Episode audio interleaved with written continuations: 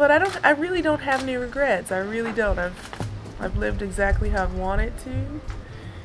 I've tried my hardest every single time. I didn't win the matches that maybe I should have always won, or but I really gave it my all. So that for me is enough.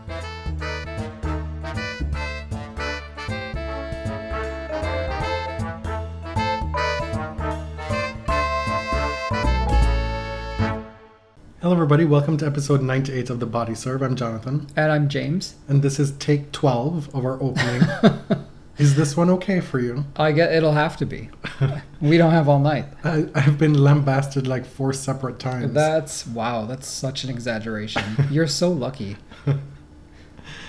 Uh, this has been a pretty exciting period in a downtime in the tennis schedule, in terms of tennis being far strewn all over the globe and not very accessible for us in mm-hmm. the in the middle of the night.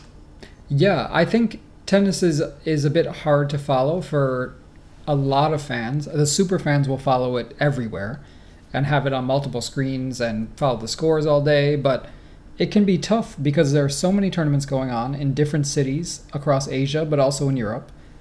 It has more to do with the time that the matches are on for us. Yes, for Really? for Western Hemisphere folks, right? But we had Caroline Garcia. I guess it's Caroline Garcia. She's French. She won the Chinese double, the China double, Wuhan and Beijing Mhm. back to back, which is all sorts of crazy. Yeah. I mean, the tournaments don't have the tradition yet or the name recognition, but these are two big time tournaments. Wuhan is a Premier 5, is worth a thousand points, right? I would say her road to the Beijing title was even more impressive. Yeah. A tougher draw in a smaller event. She came back from being down a break repeatedly in the third set against Svitolina. In a match that Svitolina was trying to win to keep her number one hopes alive Mhm. that week. And Garcia just wouldn't lose. We're talking about playing your ninth or tenth match in two weeks against top level opponents that you've never done before. And she was able to pull that one out again and then go on to beat Halep, the newly crowned number one in the final. Svitolina has been the type of player this year who is beating everyone she's supposed to beat in WH, WTA tournaments. She's even beating a lot of people she wasn't supposed to beat this year. But she's remarkably consistent, just impressive week in, week out, an incredible athlete. And so for a lot of the year, I was hanging my hat on my pick, Elina Svitolina, doing really well. And now, look who it is Garcia, the one you picked to break out in 2017. I went back and listened to that audio, and I'll play a little bit for you, little bit of it for you shortly. You picked Svitolina, and she's won so many titles this year, and now Garcia is putting her hand up and making me look good. I had also picked Osaka, uh, but in that segment as well from at the end of last year, it said, well, she's the pick that most people would make to break out in 2017, but she's still probably a little bit too young, which is what's happened. Right. She's had some big wins, some some impressive wins, but I think this season has has had a little a few growing pains for her. And young women on the WTA tour, it looks like need a few more years to develop. You also picked Karen Khachanov, and then I picked Dimitrov and Young Chung to break out. Mm. So we didn't do too badly. Chung is resurgent again, and Dimitrov has had some good results. He's back in the top 10, made the semis of Australia. Won a Masters event. Yeah.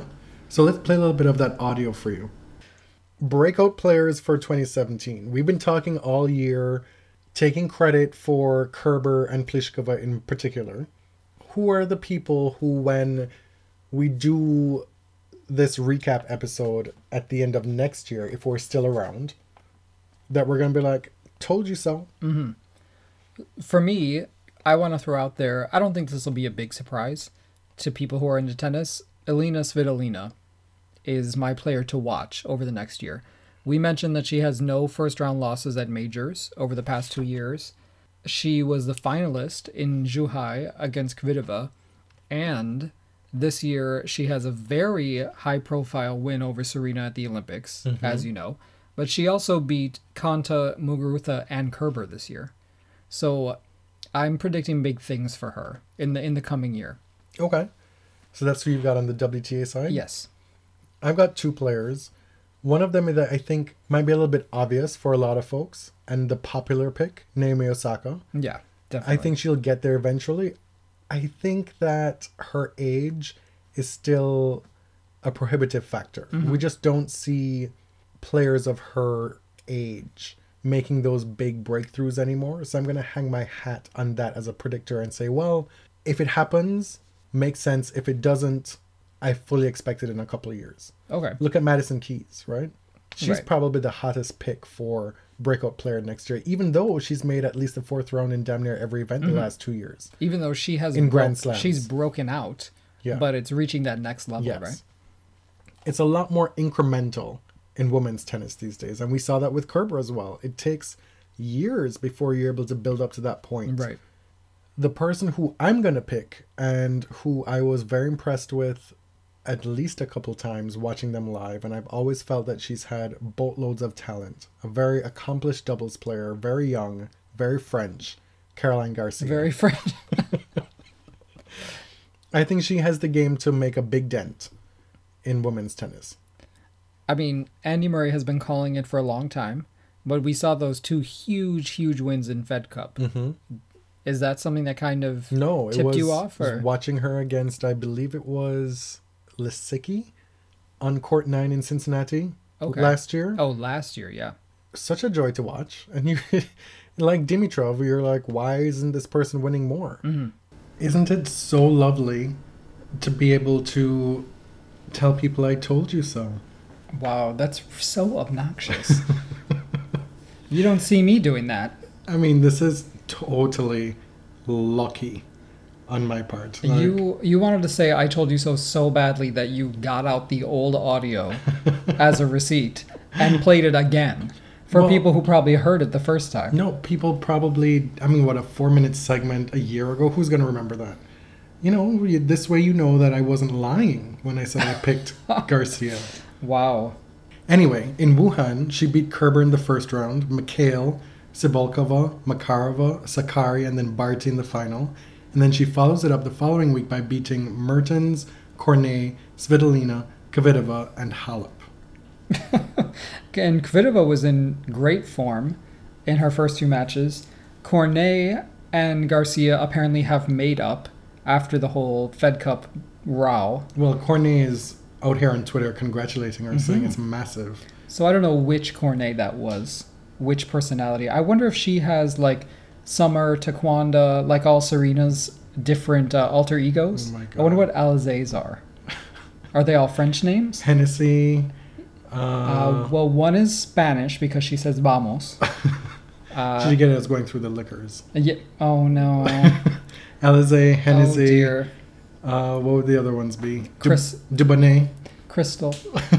After Crystal. Uh, where where are we now? We kind of got Oh, sidetracked. there. So Garcia, I mean, this tells you all you need to know about momentum in tennis and about how confidence plays a role in who wins and who loses week in, week out. She obviously, I mean, she's been building up to this throughout the season. I don't, I definitely did not predict something like this, but her play has gotten stronger and stronger. People have been talking about her talent for many years. Of course, Andy Murray years ago, watching her at the French, said, you know, this girl's going to be number one. And uh, we've kind of been waiting, right? But she's had great results in doubles. She's had, she performs well at her home tournament. And She's in the top 10 now. She's a top 10 ranked player. She's eclipsed Kiki Mladenovic as the number one ranked French player. oh, Which talk about a reversal of fortune. do we want to go there? Well, uh, Kiki was winning everything to start the season, and she's supposedly picked up an injury, and she's haven't been able to to win anything in the 2nd mm-hmm. half of the year. Meanwhile, Garcia's just gone from strength to strength. It's crazy how the two of them have diverged in terms of Yes. results. I believe Kiki's last win was in Washington, D.C. She's lost now nine times in a row. I, I realize that she's dealing with injuries, but why not just take a break? I, I don't I just don't get it. Like clearly her body and head are not where they were at the beginning of the season. We are not part of her team. We are not part of the tennis professional traveling scene. We don't really know. I don't think it's our call to make. All right. We're not seeing her medical records. it's just it's just a little bit perplexing, surprising, and noteworthy to mention that these two women who've generated a lot of press for French tennis in 2017 are where they are now. hmm Ex- And- extrapolate what you want from that on your own. Yeah, and believe me, I don't wish any ill on Kiki Mladenovic. I don't think I am taking no joy by the fact that she's losing. It is a little ironic. I well, maybe a little satisfying for the Garcia partisans who were pissed off by the whole Mean Girls routine earlier in the season. Well, she did the a recurring blog for Sport 360 based out of Dubai. I guess she's Mhm. based out of Dubai as well. That's how that came to be. Okay. And so she did multiple of those throughout the, the spring, heading into Wimbledon. And in one of them, she addresses the question that she's been asked a lot at that time in press and by folks all over the place wanting to know what happened with you and Caroline or Caroline. I have to get used to that. I've made an effort to change that. That it's Caroline Garcia. Uh, and if you read that article now, it just doesn't read as well. And it reminds me of something I said in the moment when she was making all these statements, when she had everything to say about everything, that these statements are cute when you're winning. Mm-hmm. But when you're not winning for whatever reason, be it lack of form, injury, or whatever, and then when you have that compounded by Garcia taking flight, you know, her hashtag is fly with Carol. That's her oh, thing. Oh, really? And she extends her, her arms on the court and does a little plane taking off Oh, routine. oh, I feel an endorsement coming. Air France, hello. But when you have those all those things happening now, it really just doesn't make you look very good. You look more of a small person in that instance. Well, so it's unfortunate and hopefully a lesson learned for her. like you said, when you're winning, it is it's entertaining, right? It, it's it's tea, but you you better understand that people are going to use that against you when you're not winning, and I don't want to do that. However, However, however, I will do that with someone. who? So I think there this Sharapova curse. There might be something to it. Eugenie Bouchard has continued her dire several years of play. Really, Oh if we're being honest, she had a good tournament when she beat Sharapova, but she's gone four and ten since. And today she lost to Wozniacki quickly, six one six one, which. s- Okay, in the middle of that match, the WTA tweeted maybe one of the rudest, shadiest things they've ever tweeted before. They showed it was 6 1 5 love. Caroline was up. They showed a, a brilliant point by that Bouchard won to win her first game in the second set. And they said, quote, Genie Bouchard attempts to ignite an incredible comeback. And I had only seen it after the match was lost. I mean I mean, there was only one more game left in the match. Why would they tweet that? Maybe they legitimately were hoping for a Genie comeback. an incredible ignite an incredible comeback. I If mean, she she, did- lost six one six one. Why would she- you not delete that? If she came back from six six one five love, it would have been an incredible comeback. right, hmm but it didn't really look like it was in the cards. I mean, I think maybe it's ill advised more so than shady. Shady in hindsight, perhaps. I think this is your own shadiness being right. projected onto I it. mean, I laughed. I have to. I can't lie. Meanwhile, Jo Konta now finds herself in a position of potentially being nipped at the Singapore finish line Mm-hmm. once more. Did I say nipped or nicked? N- nip. What is I- correct? nipped. okay. Like a sprinter at the line you nip them? Oh. Yeah. So, anyway, Okay. last year, Svetlana Kuznetsova, she came all the way to come and snatch Konta's spot in Oh, yeah. Singapore. And- Konta had already even taken promo pictures in Sing- Singapore on site before Svetlana won that final tournament to qualify. Right. In Moscow, I believe. Right. Yes. And here we are again with Caroline Caroline winning all these points the last two weeks. Uh, this is crazy. Never been done before. Level of points that Garcia has won the Mhm. last two weeks to come out of virtually nowhere Konta must be like, what the fuck? like, what do I gotta do? Uh, Right. Well, you could win a match in the fall. You've been a lot mean, less charitable to her. I don't I don't mean to rub salt in the wound, but she has not done anything to secure her spot in Singapore. And I don't know what she's dealing with. You know, it could be just a loss of form, confidence, there could be an injury. I have no idea. But she didn't win a match at the US Open and hasn't won one since. So, yes, she earned her spot to that point. You know, she's had a great year. And she's played in some of the classic matches of the year. But, I mean, you have to win a match or two after the US Open. This is just a matter of timing. There are It so many people who've qualified who played shit in the first couple months of the year. Yeah. It just so happens that whether it be a combination of injury, fatigue, whatever, she hasn't been able to win a couple matches. And I don't think we should hold that against All right. her. The I mean- point is, like, if I'm her a month and a half ago, I'm looking at this thinking, okay, I should be okay. Maybe I take take it a little bit easier. Maybe I don't play as much as I wanted to. Maybe I'm not pressing that much to win these matches and make injury situations worse because I have a little bit of a cushion. Mhm. My point in saying that was this is unforeseen. Yes. And yes, she could have won more matches, but this sucks for her. Two years in a row. It definitely does. It it couldn't be anticipated that someone behind her in the race would win 1500 points from two tournaments just in time to qualify. Now, Konta can still qualify, Yes. but she does have to reach the final in Moscow. And uh, apparently Garcia attempted to get a, a wild card from Moscow, but was denied. and folks immediately wanted to spin that as retribution for the French Federation not giving Sharapova a wild card at the French Open. Oh, is it That's what I, I that's, saw what people Oh, I didn't even see that. But we've come to find out that those wild cards for that tournament had already been allotted, and there was one remaining which was supposedly reserved for Vika, which I don't presume she'll be playing. Oh, but I I thought that the tournament director said he was reserving it for a Russian player. We've, I guess in Vika's absence. we've I guess we've read different things. I Okay. don't, I don't know the full extent of of that, but I know that the tournament has four wild cards. Three of them have already been issued, Mhm. being Lisicki, Kerber, and who's the other one? Petkovic. Yes. I think we've talked about this before. The wildcard system is inherently unfair. So I I don't think there's any reason to be more upset about this slight than than any other.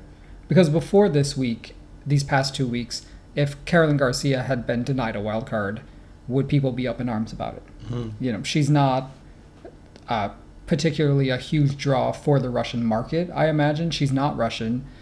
She hasn't been a superstar yet, and wildcards are generally unfair. It tournaments give them to local players to really whomever they want, aside from the few rules, like you know a few reserved for top twenty players, a few for outside of the top twenty. I mean, and with the Grand Slams, we see these wildcard trade offs between the national federations, which is clearly unfair to countries that don't have a major, which are already disadvantaged. Point is, unless you hear it specifically, vindictively from somebody involved in the situation, it's mere speculation as to why she was or was not issued the wild card Mhm. vis-a-vis Sharapova. Whatever. Right. Moving on to the other big news on the WTA, we have our fifth number one player crowned in 2017.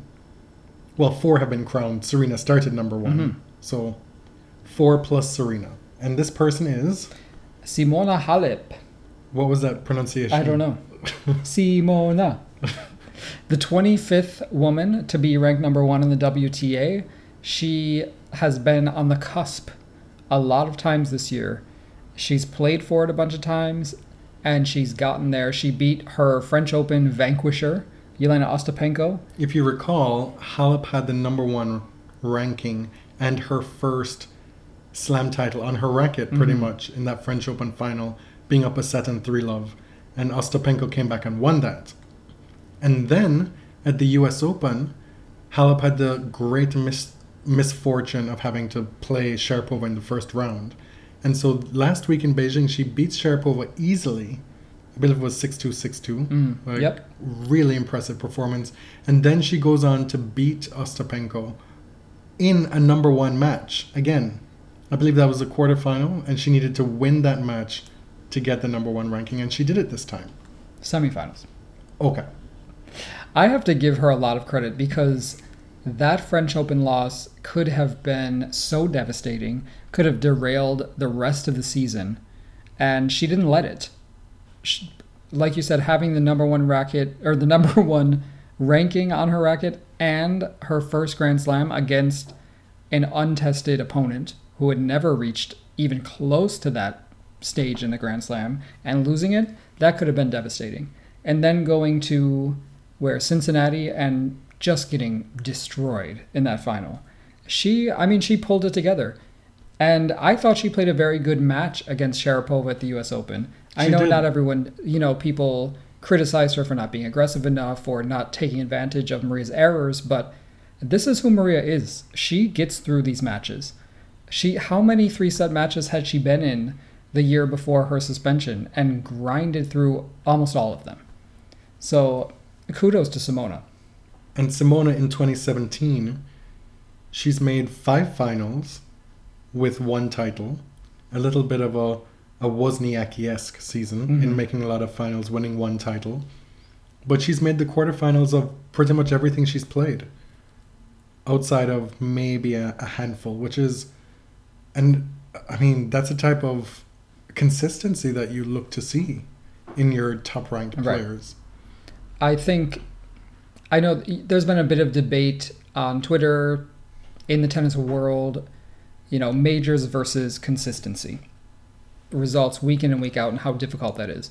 And not being a player and not traveling with the players, I don't know that we can really speak to that, except that playing well over an entire season, enough to secure the number one ranking, is a very impressive achievement, the Grand Slam notwithstanding. we've been through this so many times now.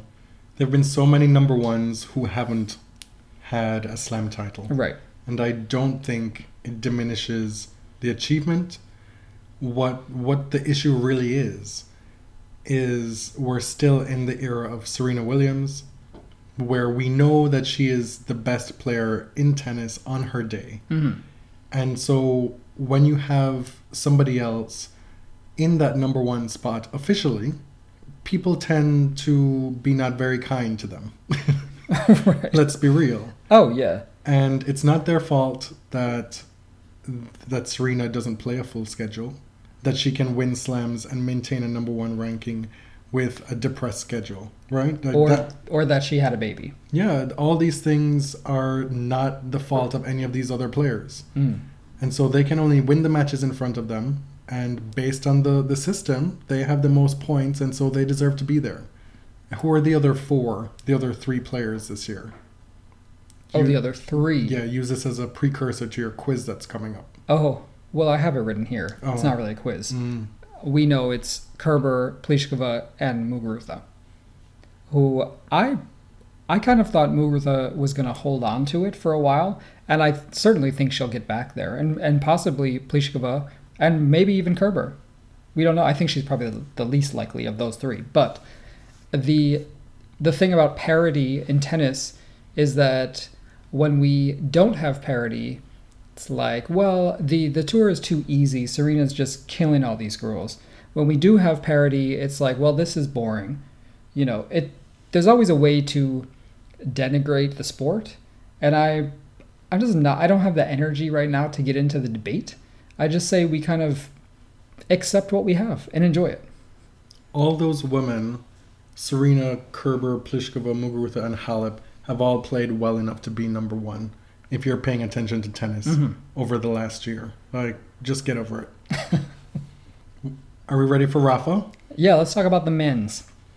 So Rafael Nadal has, I mean, has really proved himself on every surface and every section of the calendar this year.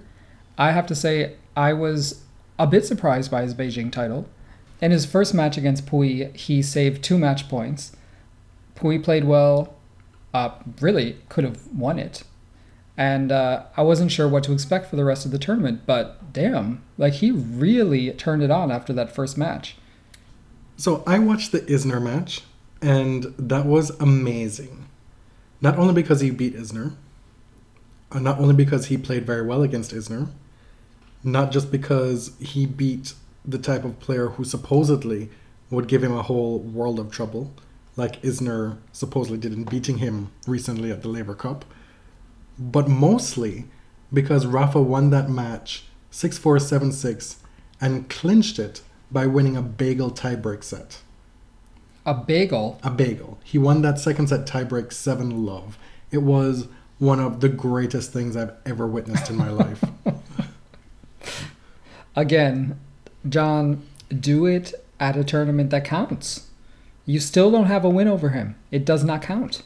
Rafa's path to the title, the aforementioned win against Pouille, he beat Khachanov, Isner, a three set match against Dimitrov in the semifinals, and then he beats Nick Kyrgios in the final. A match that was on even footing very early in the first set, and then Kyrgios just went away. And Yeah. to Nadal's credit, he played exceptional tennis. Yeah. What we kind of have to talk about Nick. In terms of, Well, a lot of things. He's he making headlines all over the place for different reasons. There have been a lot of trolley headlines. He he really lost the plot in that match, that final against Rafa. He got upset with the chair umpire. He was muttering at himself during Rafa's service games and just seemed to be mentally checked out. And he's not a player who plays well when he's angry. Interestingly, he's a player who excels when he's relaxed. And when he looks almost lackadaisical on court because that's when magic comes off his racket. we watched these two play in Cincinnati, and neither of the players who showed up in Cincinnati showed up in Beijing. right. Because that was not the same Rafa and that was not the same Nick. No, because Rafa was totally outplayed in Cincinnati, and it wasn't wasn't altogether unexpected because you know Nick is a player who can do that, but man, it he just wasn't able to to find it.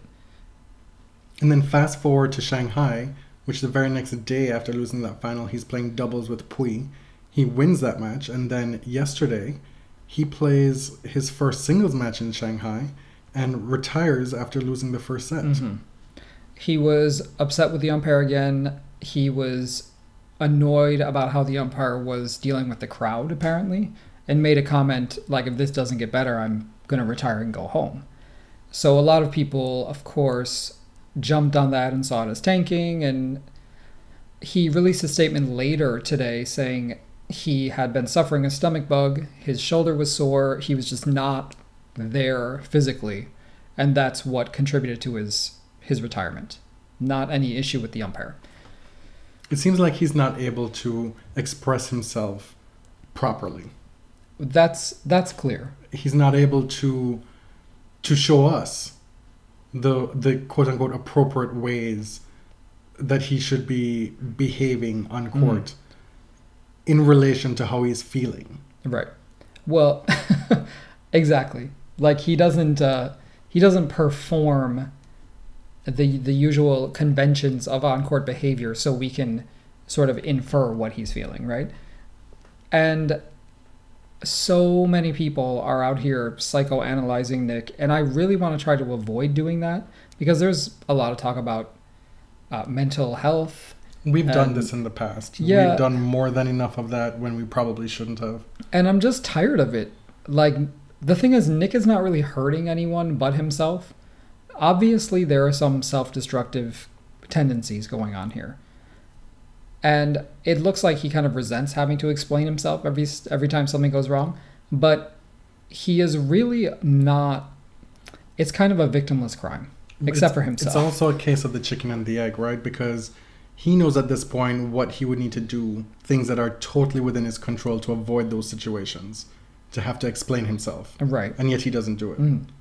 So why isn't he able to do it? That's Mhm. where the, the questioning comes in.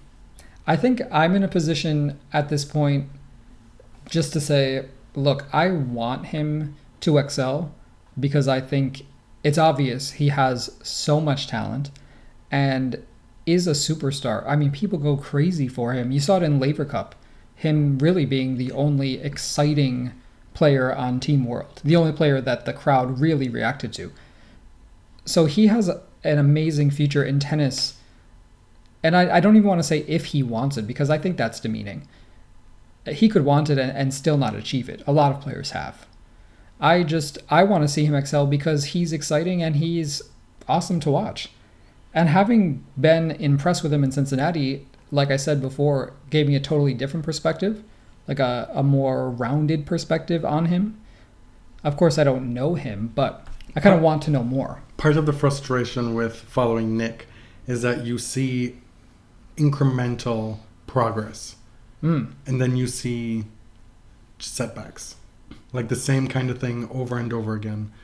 And so you kind of, people cloak it under saying, wish he would grow up, which I think is too simplistic. hmm Uh, but you kind of you kind of want him to become a more professional tennis player, or do you think that's Well, too loaded and Maybe coded? without losing the things that make him him. Yeah, like he's he's figuring it out in parts now, and Mhm. it's just maybe a little bit of time before it comes together in a way that makes sense emotionally for him. Right.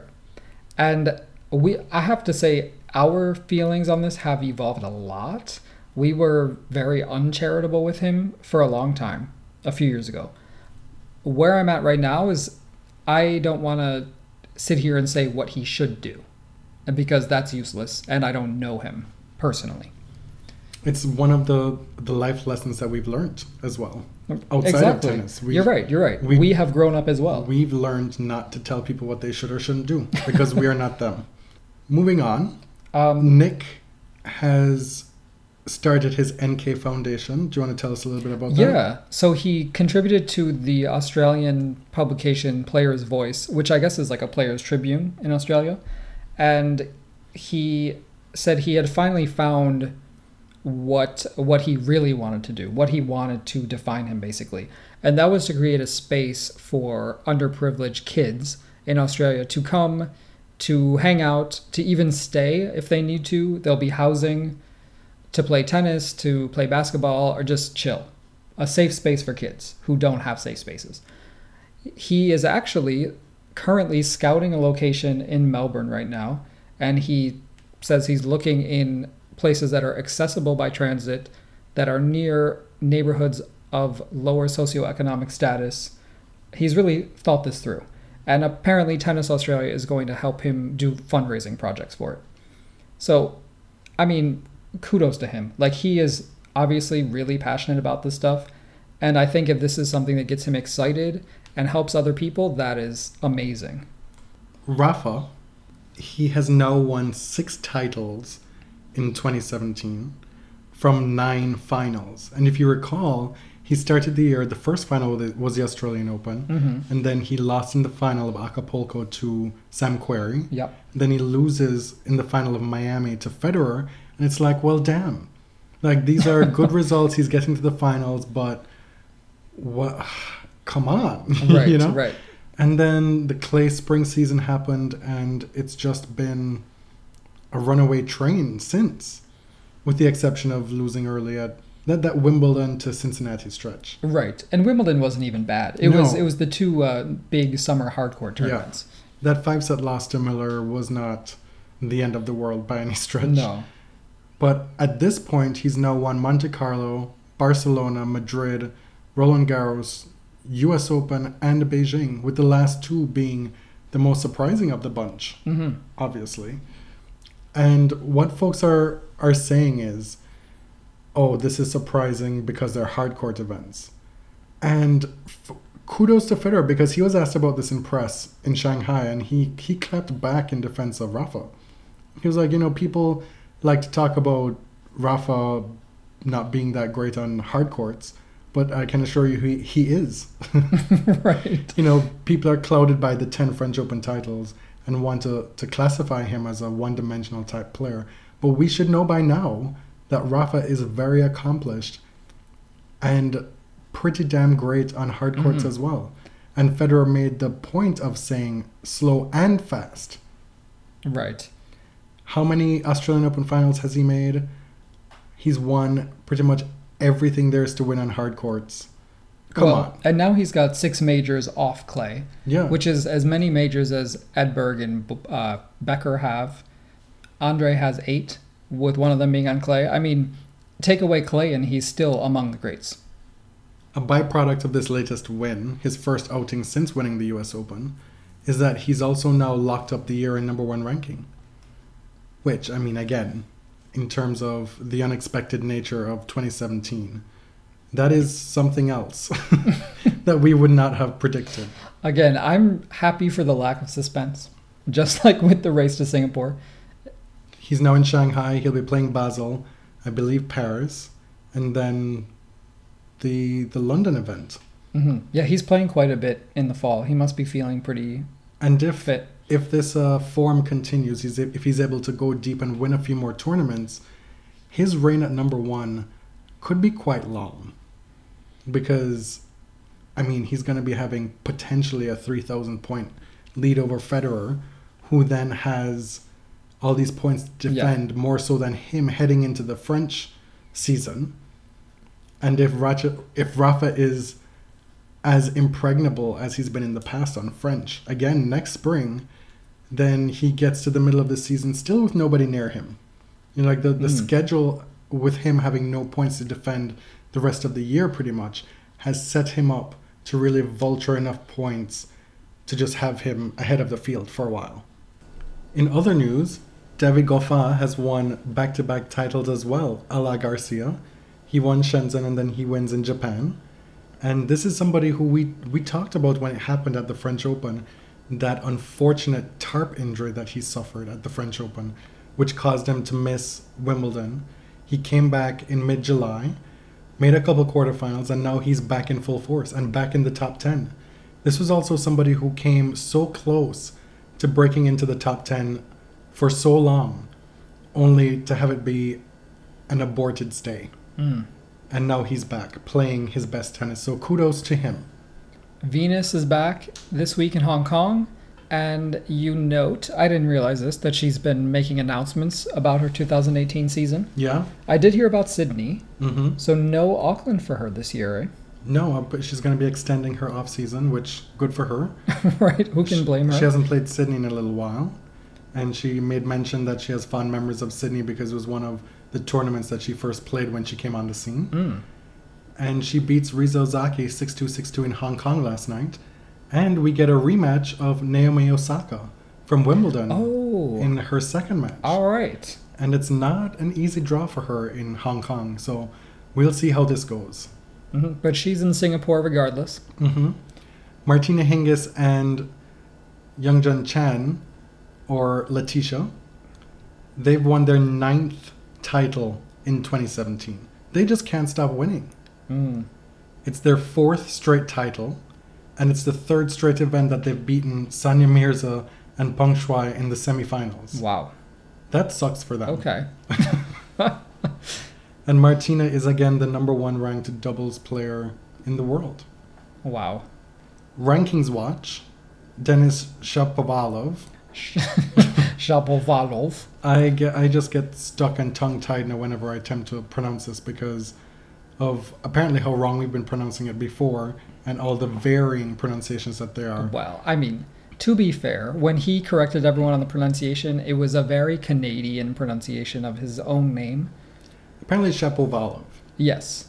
Okay. Some something close to that, I think. He is the youngest player to debut in the top 50 since Rafael Nadal. What? Yep. Wow. And he's at exactly at number 50. As of Monday, he may rise a couple spots next week. Okay. He loses to Viktor Troicki in the first round in Shanghai. The Schrolex Masters. Have you seen this? The What? hashtag? That's what it is? SH Rolex Masters. There. Hmm, maybe I should save this for later. For my things we dislike. Okay. They are so desperate to get the brand in the name that now they're calling it Schrolex Masters. Do they have Skrillex performing at this event as well? Yes, he's the Chinese version of Skrillex. Oh, it's Skrillex? Yes. you didn't know that? I, it worked regardless. Diego Schwartzman is up to career high number 26. He's been going from strength to strength, the little Right. engine that could. The little nugget. And Maria, you have this noticed here. No, Yes. Noted here. Maria Sharapova up 18 spots to number 86. Yeah. Okay. That's a lot of spots in, in one week. I was just going through and, and looking for big jumps, and I'm like, oh, I, I know that person. so up to number 86, will there won't be a wild card fight in the Australian Open, right? She'll get No, in. she'll get in. Yeah. And as we know, Halep is number one. And that's going to be a fight for the rest of the season. hmm It might not be settled at all for the upcoming six months. Who's next? Who's next? Svitolina's next, I guess. I mean, it might not be settled for the next several years because Serena, if and when she comes back, will probably not play a full enough schedule to get back the number one ranking. All she has to do is win the tournament she enters, which she can. Well- so. Are you ready for your quiz? Yeah, yeah, We're yeah. going to do this quiz and then finish with things we like and dislike. This quiz, it's interactive. If you have time to participate, pause the podcast, grab a piece of paper. This is called the age game. Do you have your paper ready? I do, yeah. Do you have your pen ready? Yep. Okay. So, how this game is going to work is that you're going to make four columns. Stop clicking the pen. I have to get ready. You're going to make four columns and you're going to head them with numbers 23, 24, 25, and 26. So I'm going to give you a list of WTA players and you're going to put them in the appropriate column. Okay. And once you've done that, then we'll go from there. There's more to the game.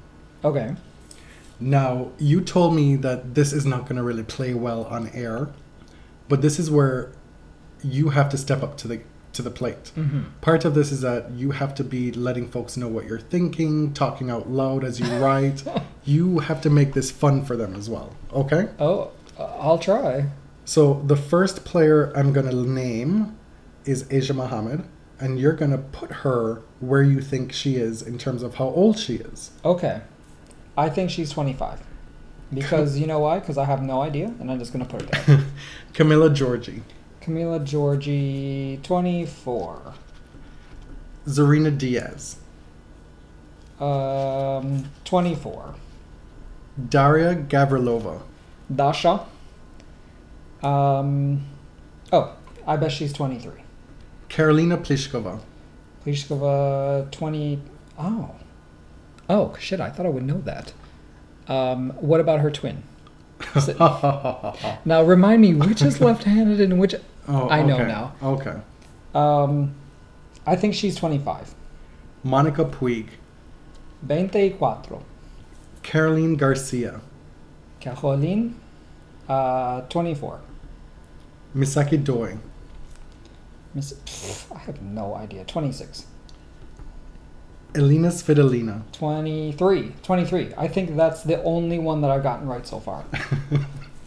Sloane Stevens. Sloan, isn't she also 23? I'm not going to tell you right now. Sloan Ranger. Anastasia Pavlyuchenkova, I think she's the oldest. the oldest. That's so rude. She's been around forever. Kiki, Kiki Mladenovic, Um, I bet she's 25. How do you say that in French? Do you know? You failed French. You don't know. I did fail French. I can say it in Spanish. I can say that too. Christina McHale, Um, 24. Kiki Bertens, I don't know. 23? Nicole Gibbs, 25. Genie Bouchard, Um, 23. Oh, I have Zarina Diyas here twice. Mm-mm, So I now have to find the person who I didn't put in the first time who should be on the list. This is going to be interesting. For now, let's go with Simona Halep. Uh, Simona is 26, I think. Okay, I found the person who I have missing. Okay. Garbiñe Muguruza. Oh, she's 24. So somebody here, I, I have too many who are 24 now. Coco Vandeweghe. I don't give a fuck. Why you gotta be so rude? Um, she's probably, I think she's 25. and the last one I have here is Jo Konta. She's 26. Okay, so tally and tell me how many of each age do you have? Oh, well, uh, 5 at 23, 4 at 24, 5 at 25, and 4 at 26. You can't count. You have six at 24. Isn't that what I said? No, you have four. Oh. so the the thing you have to do now is that these ages all have five per column. Yeah, I thought so. Because that you made up my little. Well, the, the listeners don't know that. Oh. okay, well, fine. I'm going to put DS at 26, and then we're done. You're done? Yeah. I will have you know that you probably have four right. That's, you know, more than I expected. no joke. Like, so many of those are wrong. Okay, how do you want to just do you want to? I'm just, go gonna- through the ages and Okay, the 23 year olds, Caroline Garcia. Do you have that? Wrong. Mm-hmm. Mm-hmm. Svitolina, you have right. Yep. Mm-hmm. Genie Bouchard, Yep. Gavrilova. Yep. So you got most of the youngins Oh, right. I did okay. It gets pretty bad after that. though. Okay, fine. Zarina Diyas is 23. Oh, shit. Okay. 24, we have Mladenovic, Nope. Sloane Stevens, Nope. Monica Puig, you got right. Yep. Nicole Gibbs, Nope. and you got Muguruza right. Yes. Okay. So how many of those did you get right? Two? Two. So you're up to five. Yeah. Five of More 10. than you thought I got for the whole thing. Okay, 25 year olds. Pliskova, Yes. Christina McHale. Coco Vandeweghe, Yes. Camila Giorgi, No. and Kiki Bertens. No. 26 years old. Simona Halep, Yeah. Pavlyuchenkova, Yes. Konta, Yes. Asia Muhammad, No. which really surprised me. I did not know Asia Muhammad Mhm. was that old. Not to be rude and disrespectful. And then Misaki Doi is 26. Oh, 26 I aced. T- 1, 2, 3, 4, 5, 6, 7, 8, 9, 10, 11. I got 11. 11 of 20. That was pretty good. 55%. I'm, I'm very happy. Wow. this is not. If I had studied for this test, I would have gotten better than a 55. that would defeat That's not the the, correct grading, you know, the grading scheme. And since I like to tap myself on the back, pat myself on the back, we made this agenda and I had put on it, we're doing a quiz. Who is giving the quiz? You write me and you say, I don't know. I'm like, well, do you want to do the quiz? I don't know. You- Well, you know, give me a topic and then I'll make one. And you're like, I can't think. I, can't think of. But I can't give you a topic that I'm gonna then take the quiz for. Mm. Which, if y'all are bored by James taking all these quizzes, this is why because he won't take initiative to make these quizzes. So yet again, ten minutes before broadcast time, I'm scrambling to come up with this quiz. So if you thought it was shit, that's why. Wow. Really, I mean, now that I'm in my 30s, Mm-hmm. 23 through 26 sounds like the exact same age. Like, Oh, does it? What is the difference? Oh. Really? Mm. so let us know if you enjoyed this different kind of quiz that we did, and let us know how many you got right. Tell us your score out of 20. Tell us if you beat 55%. That's the pass mark, apparently, for, All right. for this American where everybody gets a ribbon for participation. That's not true because in my school, 65 was passing, and in Canada, it's 50. That's terrible. In my school, anything under 90 was an abomination. Don't lie. It you was. exaggerate. It was. On to things that we like and dislike. You want to start? Because you actually have things written down. Do you have stuff that you're going to talk about? Uh, yes. I'm going to start with things I dislike.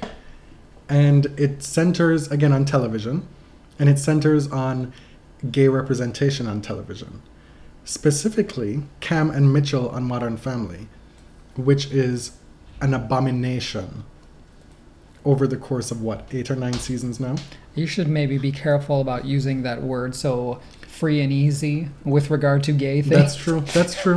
That's true. Unless we're reclaiming it and I just missed it. Uh, do they even love each other? That's my question. Do they even like each other? Right?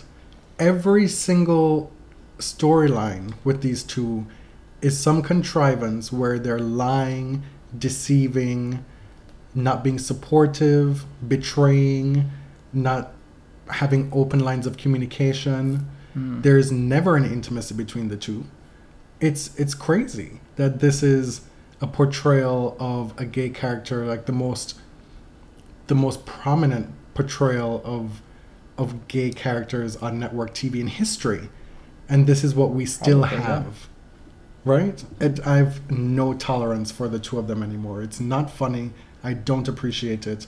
Maybe shame on me for still be watching Modern Family. And what made me think of them as well this week is because Will and Grace is back. And that's another show that I've always felt uneasy about the portrayal of gay characters. To be clear, Will and Grace has a very special place in gay cultural history and deservedly so because they did things well before its time, right? And they had limitations working within the stricture of of NBC and network television. There's only so much that they could do. However, you haven't seen episode 2 in the revival. I watched it last night. The very first scene, Jack bursts through the door as he normally does, and he's sashaying through the room, and as he starts to sashay, in comes the laugh track. And I'm thinking, Yeah. like, what is funny? I did watch it actually. You did watch it? Yeah, yeah. Okay. Like, why? Why is that funny? Why are we using the laugh track there? Like, part of me is just can't get past thinking that this show has just used stereotypes to turn these characters into caricatures. Well, you know- and it also- felt like a very '90s joke, and Jack and Karen were always kind of caricatures. Mhm. Like Will and Grace did the more emotional, heavy lifting. Yes, but then you have that depiction of of Jack in direct relation to Will, who is played by a straight man Hmm. and whose masculinity on that show is held up in direct opposition to Jack. And if we're constantly laughing at Jack because he's flitting around the place and being effeminate, and and uh, Will is decidedly not so, and we're not laughing at him, what is it that we're saying? Right. you know it just it feels so dated to me and while the second episode was much better than the first episode i thought It it was, yeah. especially the history lesson that will gave the youngin Mhm. you know that's something that as i get older i find myself being a lot more resentful of younger generations of gays not being aware or curious enough about their own history and why they're able to live without the struggle if you're so fortunate Mm. right It was definitely heavy-handed.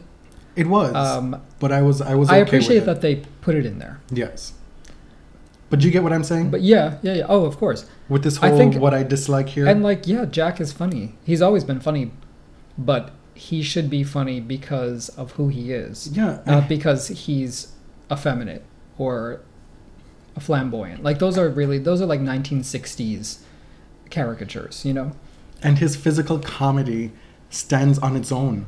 it does. He's a talented actor. Yeah, when he was doing the bits with the magnets, that physical comedy was good. Right. Like that's what we should be laughing at with Mm. his body movements, not the fact that he's sashaying into a room. Right. And I like I mean I like seeing effeminate gay men and butch lesbians on TV. Yes. I think all all areas of the gender spectrum need to be on TV and we don't need to uh, denigrate effeminate men. But uh it shouldn't be something that we laugh at, No, right? That's my rant about things I dislike. I'll let you talk about what you dislike now. Wait, did you say what you like? Not yet. We're gonna oh, do dislike well, first. I better be careful. You Okay, so what I dislike, it's some, it's very very minor okay? this week. Uh, Craig Tiley, who's the tournament director of the Australian Open, uh, did a, a bit of a press release today, drumming up excitement for the Open, talking about the record prize money of four million dollars. Called it historic equal prize money, which I have no idea what that even means. it's like more equality. It's just more. It's just more money. They were already earning equal Uh-huh. prize money. It was weird. And he also said Serena will be back. And then every single headline and tweet said, tournament director said Serena's coming back for the Australian Open in 2018. Like, well, that's not what he said. Obviously, he said that because he wanted you to report that, that she's going to be there. But this isn't news. She's been saying ever since she told us that she was pregnant that she wanted to play the Australian Open. So this is not news. Whether she'll be there or not remains to be seen. So what I dislike this week is the speculation and the expectation that Serena will be back in January. It's a really short turnaround time. Having never been pregnant or given birth, I have no idea what to expect. I mean, we, And- we've been trying. It just hasn't happened yet. anyway, and every woman is different, obviously. So I I'm not I don't have any expectations for when she'll come back. Whenever she's ready. Whenever she's emotionally and physically ready to come back, she'll be there. Trust. Trust and believe in Queen Serena. Okay.